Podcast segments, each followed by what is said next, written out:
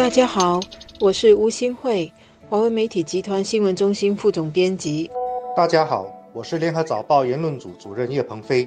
特选学校今年步入第四十年，四十年说长不长，说短不短。但特选学校这四个字，在我们的社会里，在我们的教育史上，应该是已经有它的名望和品牌效应。也因为有它的名望和品牌效应，人们对特选学校和他的学生以及毕业生会有一定的期望。什么期望呢？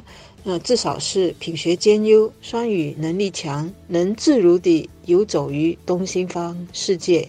也保有一定的华族文化精神和价值观。要评价任何计划，都必须看到成功的一面和失败的一面。从特别辅助计划的成绩单看，成功的地方当然不少，包括培养了一批又一批至少有十年华文教育水准的学生，让华文教育的传统薪火不至于完全灭绝。特别是现在中国崛起了，华文的重要性越来越显著。特别辅助计划所培养的双语人才。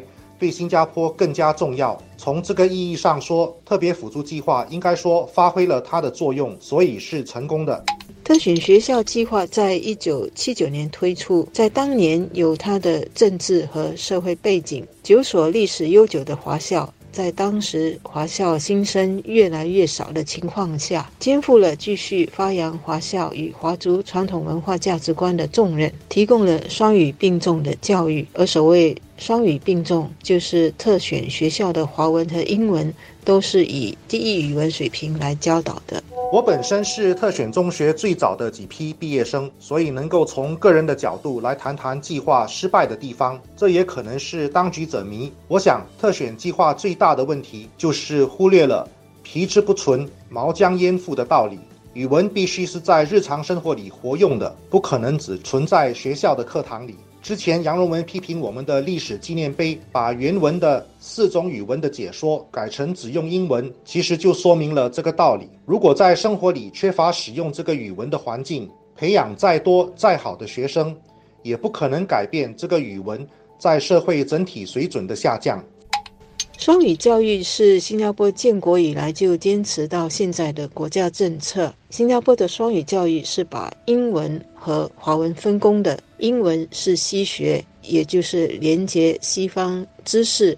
科技和经济的工具，而华文呢是传承华族传统文化和价值观的堡垒。当然，当时中国刚刚启动改革开放，我们的政治领导人当时也看到了中国开放市场的机会，让新加坡每年都栽培一批掌握华文和东西方文化的华族子弟，有助于新加坡掌握中国的经济市场。去年是中国改革开放四十年，今年是我们特选学校四十年，我们就可以看到这当中的联系和背景，也多少看到了我们这些年搭中国经济顺风车的成效。现在的年轻人已经把英文当成母语，这已经是不必忌讳的现实了。虽然我在家里坚持跟孩子讲华语，但是他们之间却很自然地用英语沟通。我的不少特选学校的同学，则已经干脆跟他们的孩子用英语交谈了。我们的社会，包括我们的公务员体制里，又怎么看待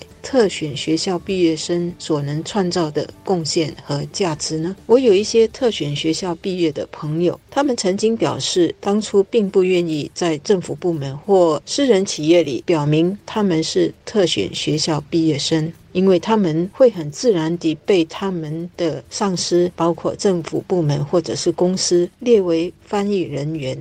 就专门负责把英文文稿或者文件翻译成中文，以便面向这个中国市场，或者是给本地不懂英文的乐龄人士。结果呢，重要的工作机会和项目反而是给了只懂英文的人。这种现象，相信在特选学校校友里是见怪不怪的。情况现在是否已经改善，值得探讨。那要怎么评价特别辅助计划呢？它到底是成功的地方多？还是失败的地方多呢？可能对不同年龄层的人会有不同的答案，但这已经不是个人意见的问题。计划是不是成功，最终还要看新加坡社会的华文还有多少生命力，在跟中国打交道的时候，还能不能够有足够的人才。我自己认为，前景并不容许我们太过乐观。特选学校的教育和成立的意义，它所要创造的兼容并蓄和开拓性思想。以及东西方文化并肩的特质等等，在今天更多元和复杂的世界里，应该得到怎样的加强和发挥？应该是在纪念特选学校四十年时，更要好好探讨和反思的。